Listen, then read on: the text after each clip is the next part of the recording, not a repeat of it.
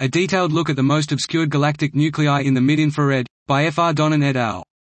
Context. Compact obscured nuclei cons are an extreme phase of galaxy evolution where rapid supermassive black hole growth and or compact star-forming activity is completely obscured by gas and dust.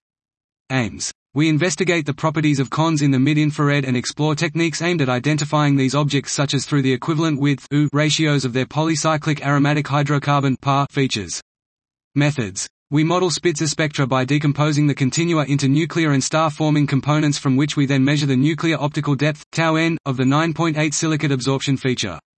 We also use Spitzer spectral maps to investigate how PAH EW ratios vary with aperture size for objects hosting cons. Results. We find that the nuclear optical depth tau n strongly correlates with the HCN VIB emission line in the millimeter for cons with a Pearson correlation coefficient of 0.91. We find the PAH EW ratios technique to be effective at selecting cons and robust against highly inclined galaxies where strong dust lanes may mimic a con-like spectrum by producing a high tau n.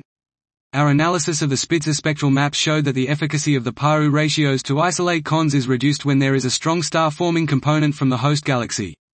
In addition, we find that the use of the inferred nuclear optical depth is a reliable method to identify cons in 36 carat plus 8 to 7% of ULIRGs and 17 carat plus 3 to 3% of LIRGs, consistent with previous work.